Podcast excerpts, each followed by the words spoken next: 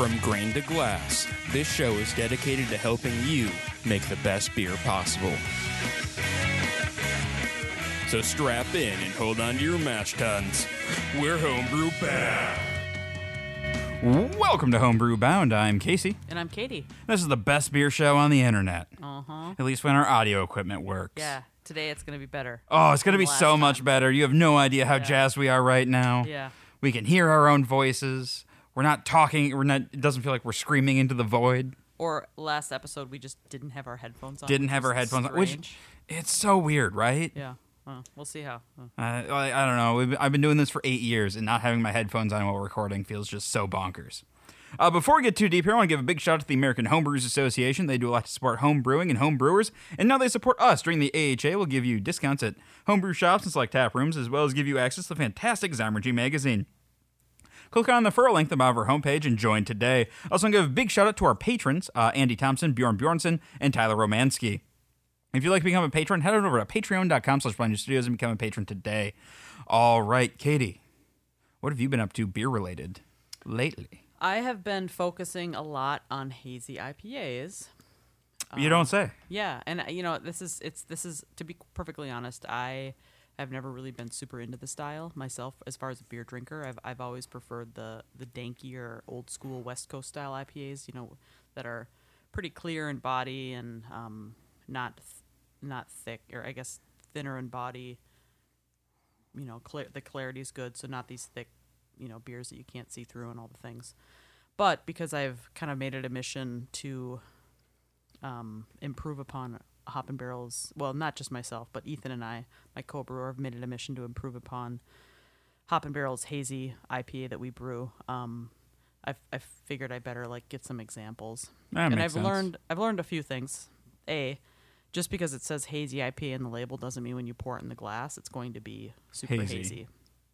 It's a tough style to figure out. I've seen a couple of very big commercial breweries in the United States, craft breweries, of course, in the United States, even in the last couple days, where it's like I pour it in the glass and look and say, well, this isn't any more hazier than the beer that I brewed last week. Right. So that's a good thing. Yeah, so I'm just kind of looking at how they look, what they taste like, you know, kind of hop profiles, all the things, to see if I can kind of get a, you know, it's like I just want to kind of compete with the market, I guess, with this beer. I'm not looking, I mean, I guess who isn't looking to make a really, really great, but I just want to be able to compete with the market for people to pour this beer in a glass and go, yep, that's a hazy IPA. And I think up until about 6 months ago or so, the beer that I'm that Ethan and I have been trying to fix, it's kind of missed the mark on a few levels with that. So that's kind of what I've been up to. Okay. How about you? I went to Karst Brewing in Fountain, Minnesota. We were on our way back from Toppling Goliath, like I said last week, and we were driving, and I happened to see a sign on the side of the road. It was like one of those little... I guess I would call them like a little farmer's market sign. Was it handwritten? It was. Nice. It was, and like it was literally on the highway, and it said Karst Brewing open. And I looked over at my buddy Steve, and I'm like, "Heard of Karst Brewing?" And he's like, "Brewing where?" And then we whipped off to the side and took the exit and went and checked it out. This is real tiny brewery in Fountain, Minnesota. I was just looking it up. Fountain is not a big town. No. It is a town of 405 people.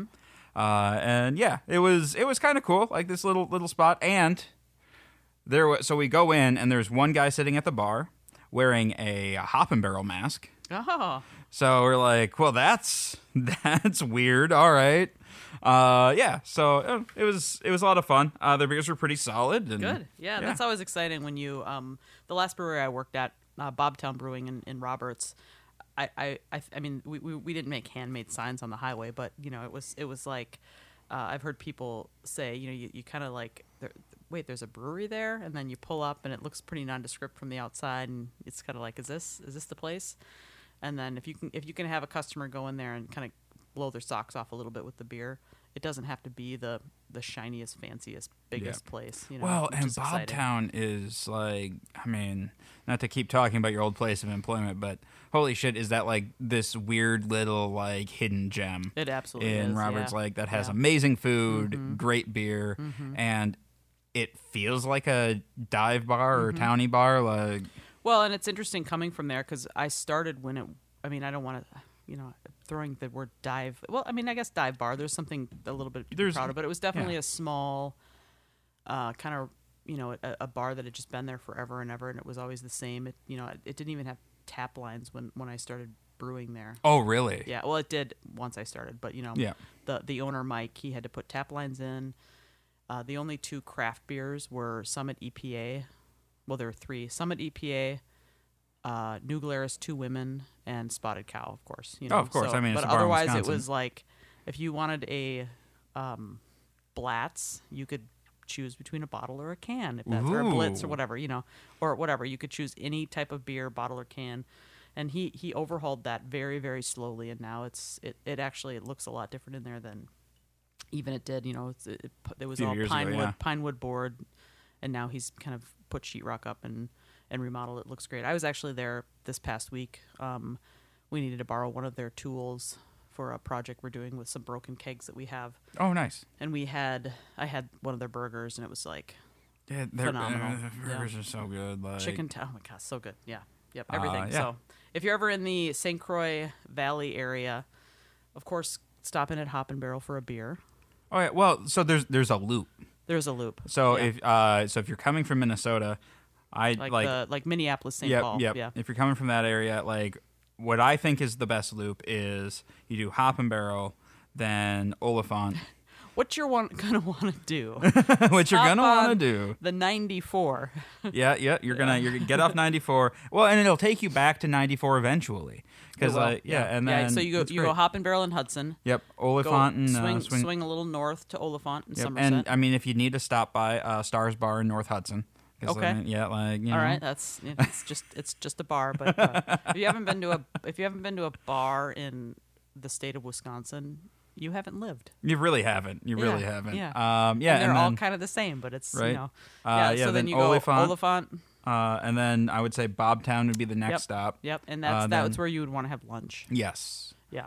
And then Pitchfork on your way out of town. Mm-hmm. And then if you're feeling really ambitious, head over to Rush River and River Falls. Yeah, that's a little further south of the I-94 corridor, but Rush River, Swinging Bridge too, if you want to really get into it. But, you know, and these, you know, with this loop, if you don't live in a metro area, or if you do live in a metro area, we're talking miles. You're going to want to have a designated driver and whatever. Because you're talking, you know, 10, sometimes 10 miles between stops. But it's well worth a day of... Oh, yeah. And then, well, and then they're all selling off-sale cans, so... Mm-hmm. Yeah, I mean, yeah. Yep, it's great. Yeah, well, that is Wisconsin Tourism Corner. And now we're done with the intro of the show. All right, so we are getting into the weeds a little bit. We're continuing our hop series, digging through the new IPA, A Scientific Guide to Hop Aroma and Flavor by Scott Janish. Yep. And we are talking about the confusing, the befuddling, just the downright mystery of biotransformation. Yes, and this is Chapter 10 of the book if you've been kind of following along. Biotransformation. So I guess before we get into the chapter, for me, biotransformation has kind of been nothing more than a buzzword. Yeah. Like, I know that it did something. Mm-hmm. I know that that's the reason that we added hops at High Croizen, was to get biotransformation, and it changed the flavor of things. But I think even backing up, I don't think there was a word for it. But right before I came here today, I went to... So, truth be told, I haven't read the chapter. I've summarized it and skimmed it very well, but I forgot my book over the weekend when I was out of town. So I went into Hop. We have a library of books, and I was like, oh, let's see what the Mitch Steele IPA book. There is. It's not in the book. The word biotransformation it's not in the index. It isn't. It isn't a chapter. That Hop's book that came out with those series of the malt hops, water, yeast.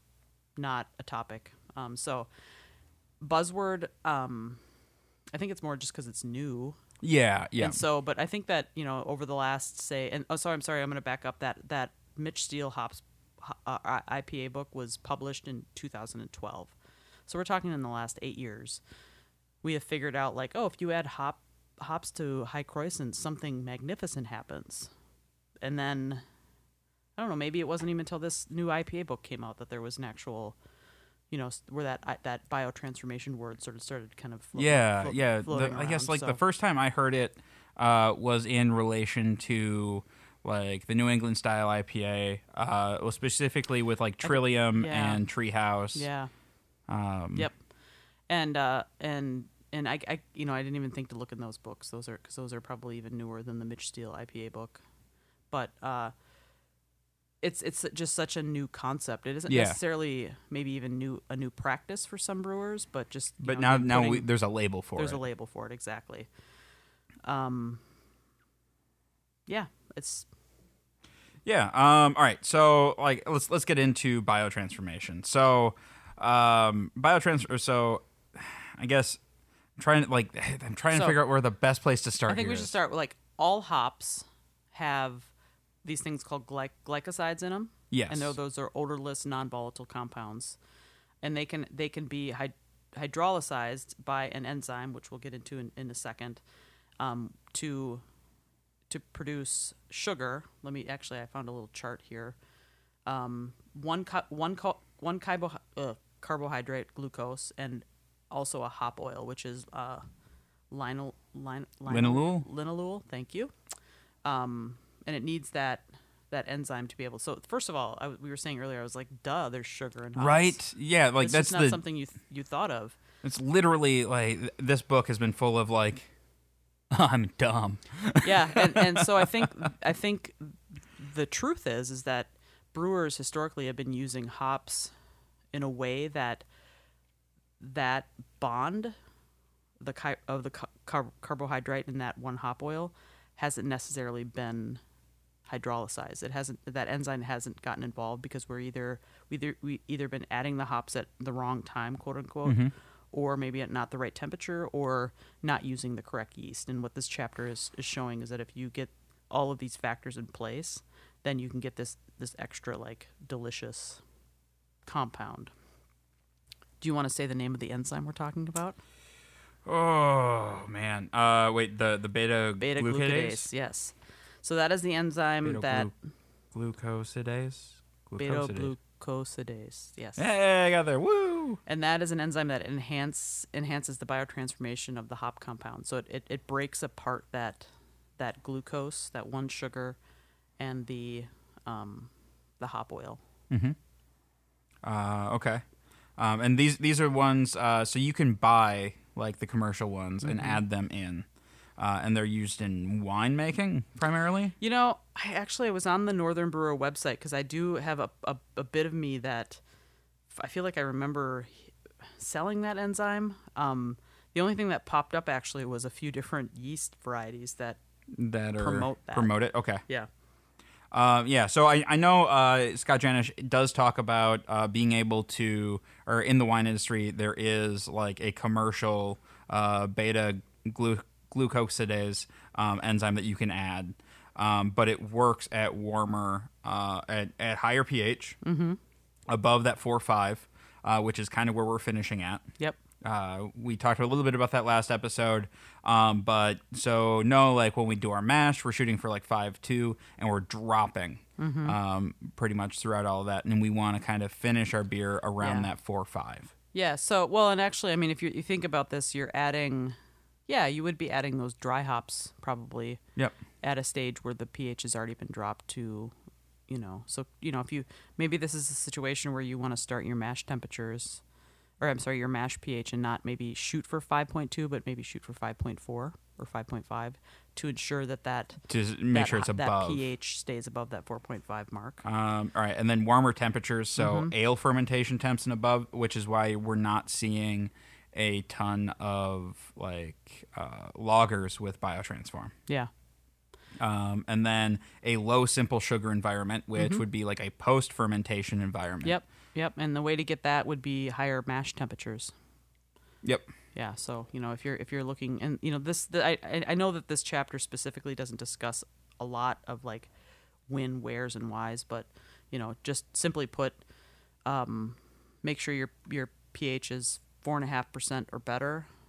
Warmer fermentation temperatures, so probably closer to like 70 degrees, 72. Yeah. So definitely on the higher side. Or if you're using a Kvike yeast, you can even go higher than that. Like you can be pushed into the 80s and even the 90s. Yeah, it's wild, right? Yeah. And then you're going to get better biotransformed that way. And then the last thing, just in this point, is to, you know, at the very start with a mash pH of probably, I'd say 156 or higher. Yeah. So something where you have some longer chain sugars. Yeah. All right. In terms of yeast producing bioflavoring enzyme, the bioflavoring enzyme beta glucosidase, non-Saccharomyces strains typically have a higher activity, like Brettanomyces. But we don't want to use Brettanomyces for the most part in our IPAs, except Omega has a Brettanomyces strain that is a tropical ale strain. Okay. Very interesting. It's on the Northern Brewer website if you want to look it up. But it's basically, it was considered to be a Brettanomyces strain, and then they realized it was a Saccharomyces. But it behaves like a Brettanomyces strain, so that one might work for this really well. But certain wine yeasts have also been tested as high producers of beta glucosidase. Yeah, as a good reference, I actually looked at the Lallemand yeast company. They have a good amount of information on their website about this beta glucosidase enzyme, and they've put they've actually put on the website different yeasts that they produce that are higher in that.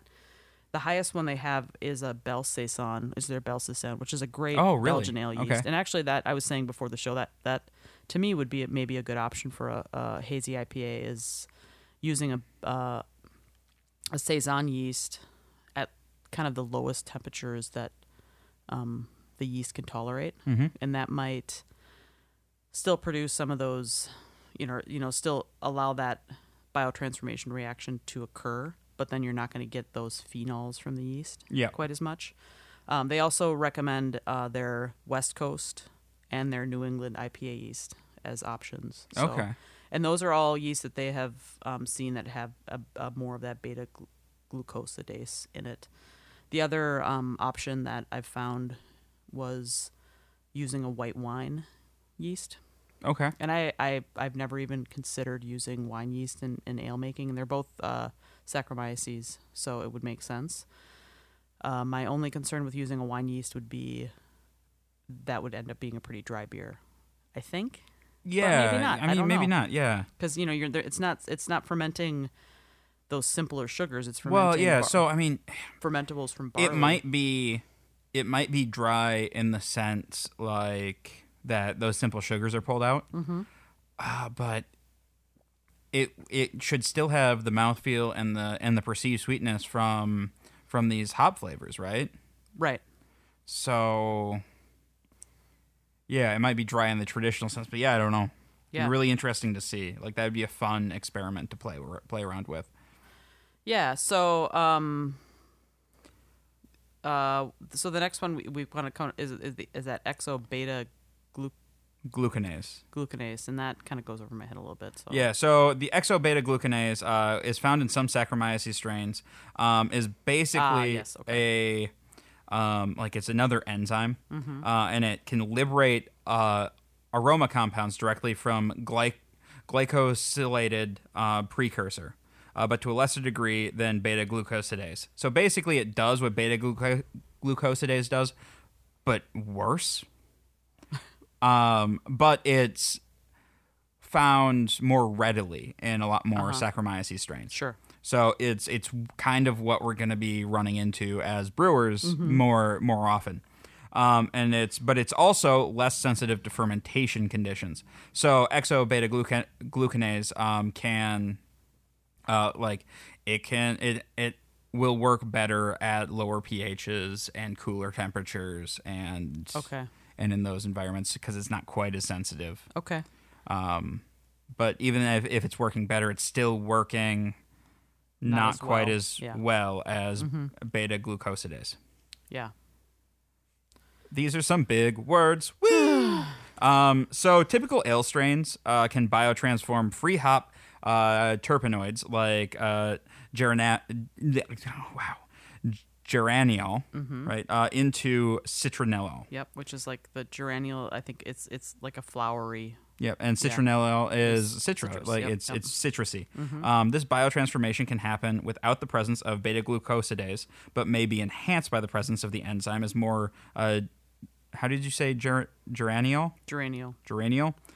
Would likely be available from the hops. This conversion, geraniol to citronellol, is happening quickly during the fermentation, so late dry hop additions likely wouldn't see much of this conversion, which is when we get to what we were talking about, adding it early into the fermentation. Yeah, and that makes sense to me, knowing what I do about yeast activity is, the yeast, basically they're going in, they have one job, and that is to convert sugar into alcohol, right? And CO2 and heat and all the things it does.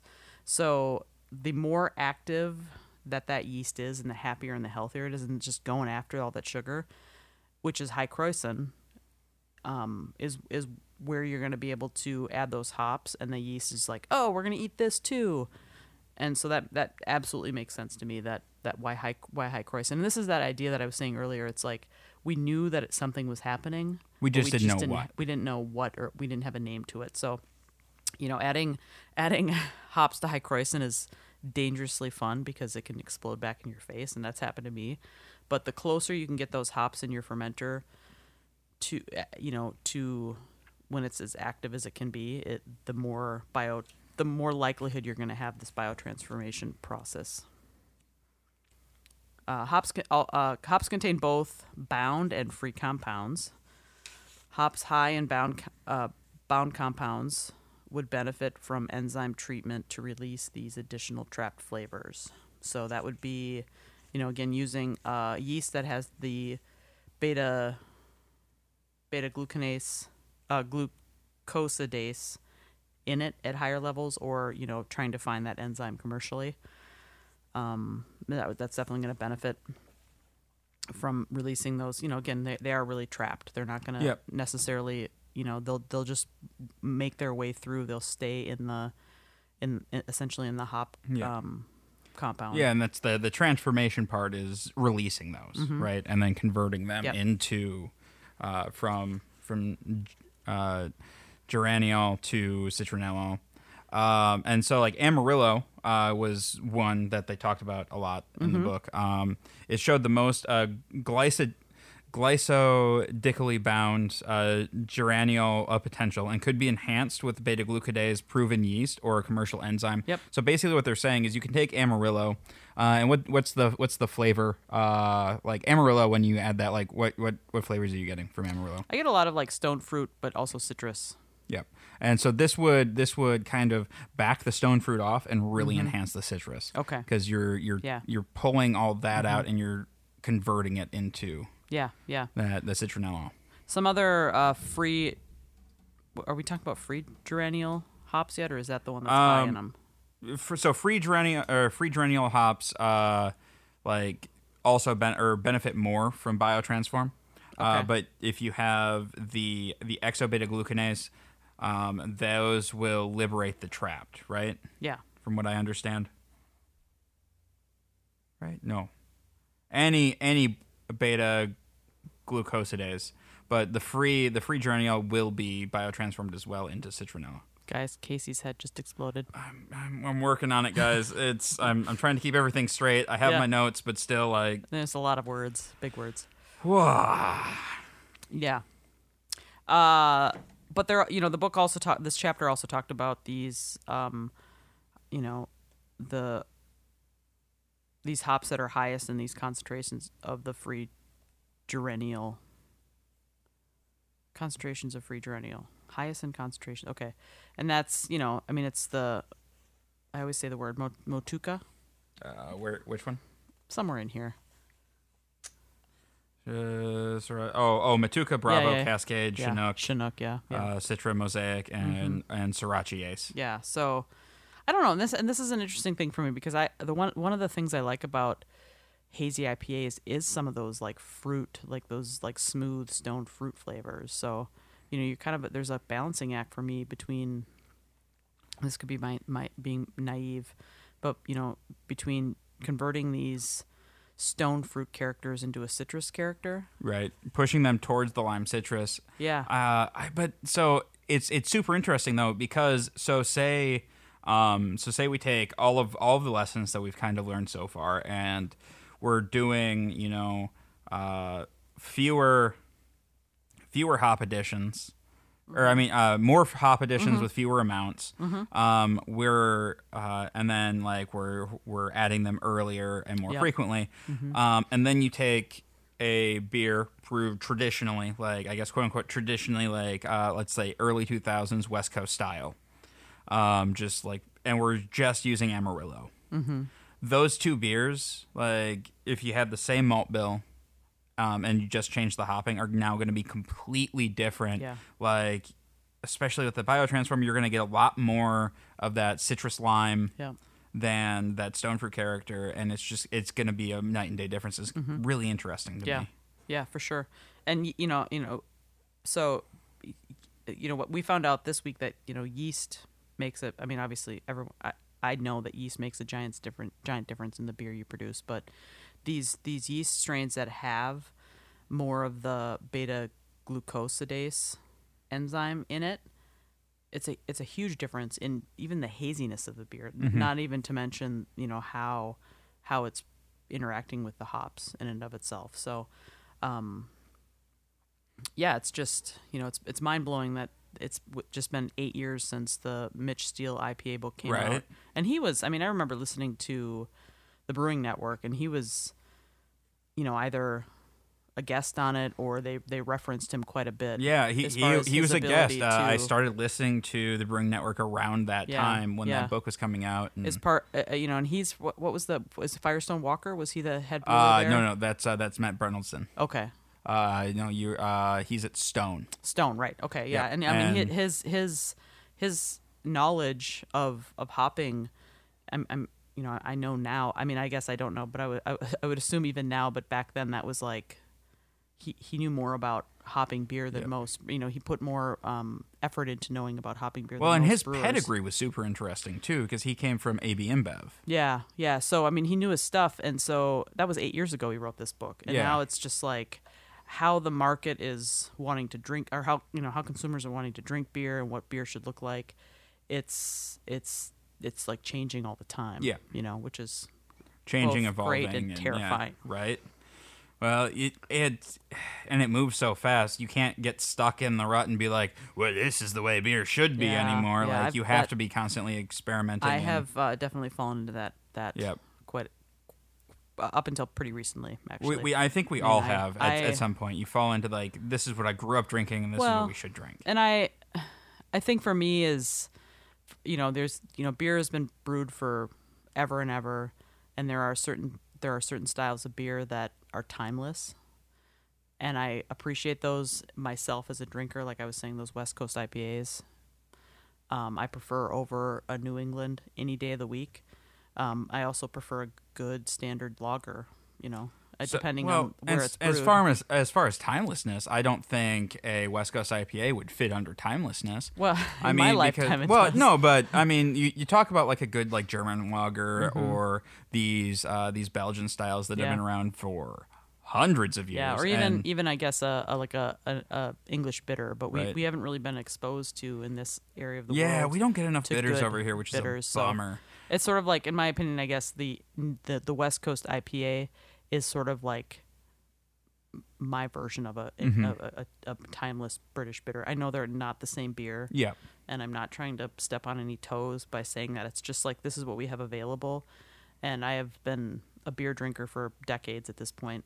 And New England IPAs to me are, I guess, timeless because of that. But it's easy. So yeah, it's easy to kind of, as a beer consumer, to fall in this pattern of this is what beer should be, but I'm not the only beer drinker in the world. So as a brewer, I have to keep my mind open to fruitcake beer and hazy IPAs. I mean, there's a reason fruitcake is a running joke in sitcoms. Like, let's be honest here. Nobody wants fruitcake. No, I don't think so either. But, you know, it's just, again, you just have to, I'm not the only beer drinker in the world. And if we all want to drink the same beer, we'd still be drinking, at least in the United States, we'd still all be drinking light domestic lagers. Yeah. But that's not what we want to drink anymore. That's not what the consumers are looking for. All right. Is there anything else you'd like to say on Biotransform? I think we've kind of exhausted it. All right. We've exhausted it to our ability. Yes. Our ability has been exhausted. Yes, we have not exhausted the topic. We're exhausted. Yeah. All right. So we got some listener mail this week. You guys have been sending stuff in. Please keep doing this. We love it. It's fantastic. The first one is from, and I'm going to apologize in advance for massively ruining this name, Ilpo Arenko. Hey, greetings from Finland. I just wanted to let you know that I've been listening to your homebrew podcasts. I mean, all of them in like 3 days' time. And it's been awesome. You guys have been able to open a lot of insight into things I knew already, especially the yeast discussion on laboratory level has been super educative. So thank you guys and keep up the good work. Well, thank you, Ilpo. We appreciate these. I wanted to throw this one out there so you guys know it's okay to send us like, hey, we like what you're doing. Yeah. Because honestly, it's just a massive morale boost for us. And it is. And this one reminded me of, you know, he obviously has been through a lot of the... I'm assuming this is a man. Ilpo, probably. Sorry. I love the name if Casey's pronouncing it correctly. But, you know, this podcast even has covered a lot of topics. Well, we've been, and probably more than once on some of them. I'm assuming. I'm trying to remember now when we started doing. I kind of want to know when we started. So anyway, but you know, it's this. You know, topics can be recycled. If there's things that, you know, if there's a show that you listened to recently that we aired 3 years ago. And we've been doing this for 6 years now. Okay, so if there's, whatever. I really should. But, I mean, if there's a question you have from an episode that you listened to recently, but it was aired 5 years ago, ask. We might have a different answer. We might have a more in-depth answer. Right. And just look how the science has changed in that time. We were just talking about the Mitch Steele book. And I believe we talked about that on the show at one point. And now we have biotransformation and things have changed. So, and I have a dream that we can have, listener mail episodes. Yes. I do love listener mail episodes. That's the only thing that we talk about. We answer questions, we read, but we need listener mail in order to do that. So I'm happy to see that more and more listener mail, even in the last 8 months, has been coming in. But to be able to just sit back and kind of have a fun listener mail episode, keep it coming. All right, and then we have one from Michael Tarosky. Hello, is there any way I can get the Minnesotan recipe? I'm not going anywhere but my house anytime soon, and I want to know what Katie is always making. I know you can't give the exact recipe because I don't want to step on toes. Yep. I mean, I've always been of the opinion that you could probably give the exact recipe for a beer, and it's going to be different based on the brewer and the equipment. But it's also not your recipe to give, so yeah. But I can definitely give some pointers. First of all, it's a Helles lager, a Munich Helles. So if you want to look at different recipes for that style, you're probably going to get pretty close. But it's like Americanized, right? It is a little bit. We use an American Pilsner malt. Okay. And it's a Pilsner malt that's on a little bit more of the malty side of the spectrum, rather than I guess Pilsen malt to me can be described as cleaner, delicate. Oh, there goes my left ear. Yeah, I don't know what happened there. It's fine.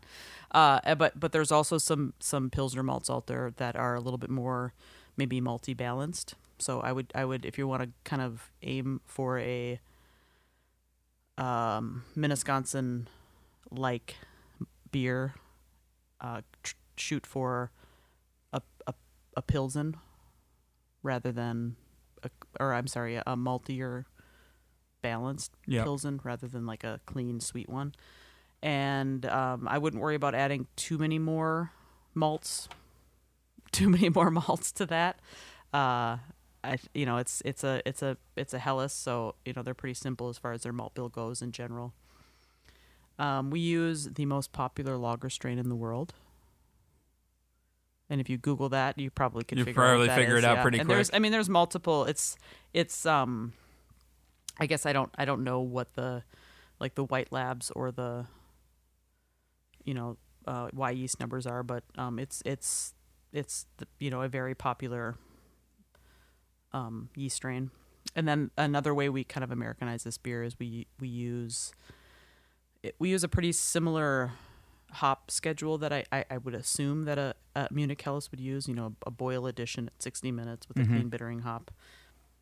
And then we use we do a later edition or one or two, I can't remember off the top of my head, one or two later edition hop, but they're all boil editions. Okay. But we don't use a traditional German hop. We use an American, but it is very much from like German lineage. So, make sure you're not using anything that's too citrusy or American. Stick with the herbal, floral, earthy hops. Did I miss anything? It's hops. I don't think so. Hops, barley, and yeast in beer. So right. Yeah. And love. And love, yes. And I'm sorry I can't give the recipe out completely. Yeah, but that should give you a decent jumping off point, Michael. I would even be willing to go so far as to, let's see, I can't remember. I think it's like a 5.5%, 5.2. Well, finishing. Let's check the Hop and Barrel website, huh? Oh, there we go. Yeah, go to hopandbarrel.com and you can figure out the exact ABV. Hopandbarrelbrewing.com. Hopandbarrelbrewing.com. Okay. Yes. All right. Minnesotan Helles. Wow, your guys' website sucks. Not my department. I know. All right, yeah, no, it does not have anything about the... It's probably a standard. It's probably, hang on. I think I found it. It's just hidden. 5.2. Okay, 5.2, yes. There we go. Oh, there's the sheet. Cool. I would also, and this isn't so much, this is just more general brewing knowledge, consider using a pretty... softer water, like not, make sure don't use soft water, like water softener water, but use a softer water. Try not to have a lot of calcium and all the things in it. If you have harder water or a well, consider cutting it with some RO water. And that again, this isn't something that we do at Hop and Barrel, but I think to make a good, this is a beer that comes from a region of the world that has pretty soft water that they brew with. Use acid malt, or if you want to use that phosphoric acid or whatever, to get the pH as close to 5.2 as possible, that mash pH. That's going to make for a brighter finished product.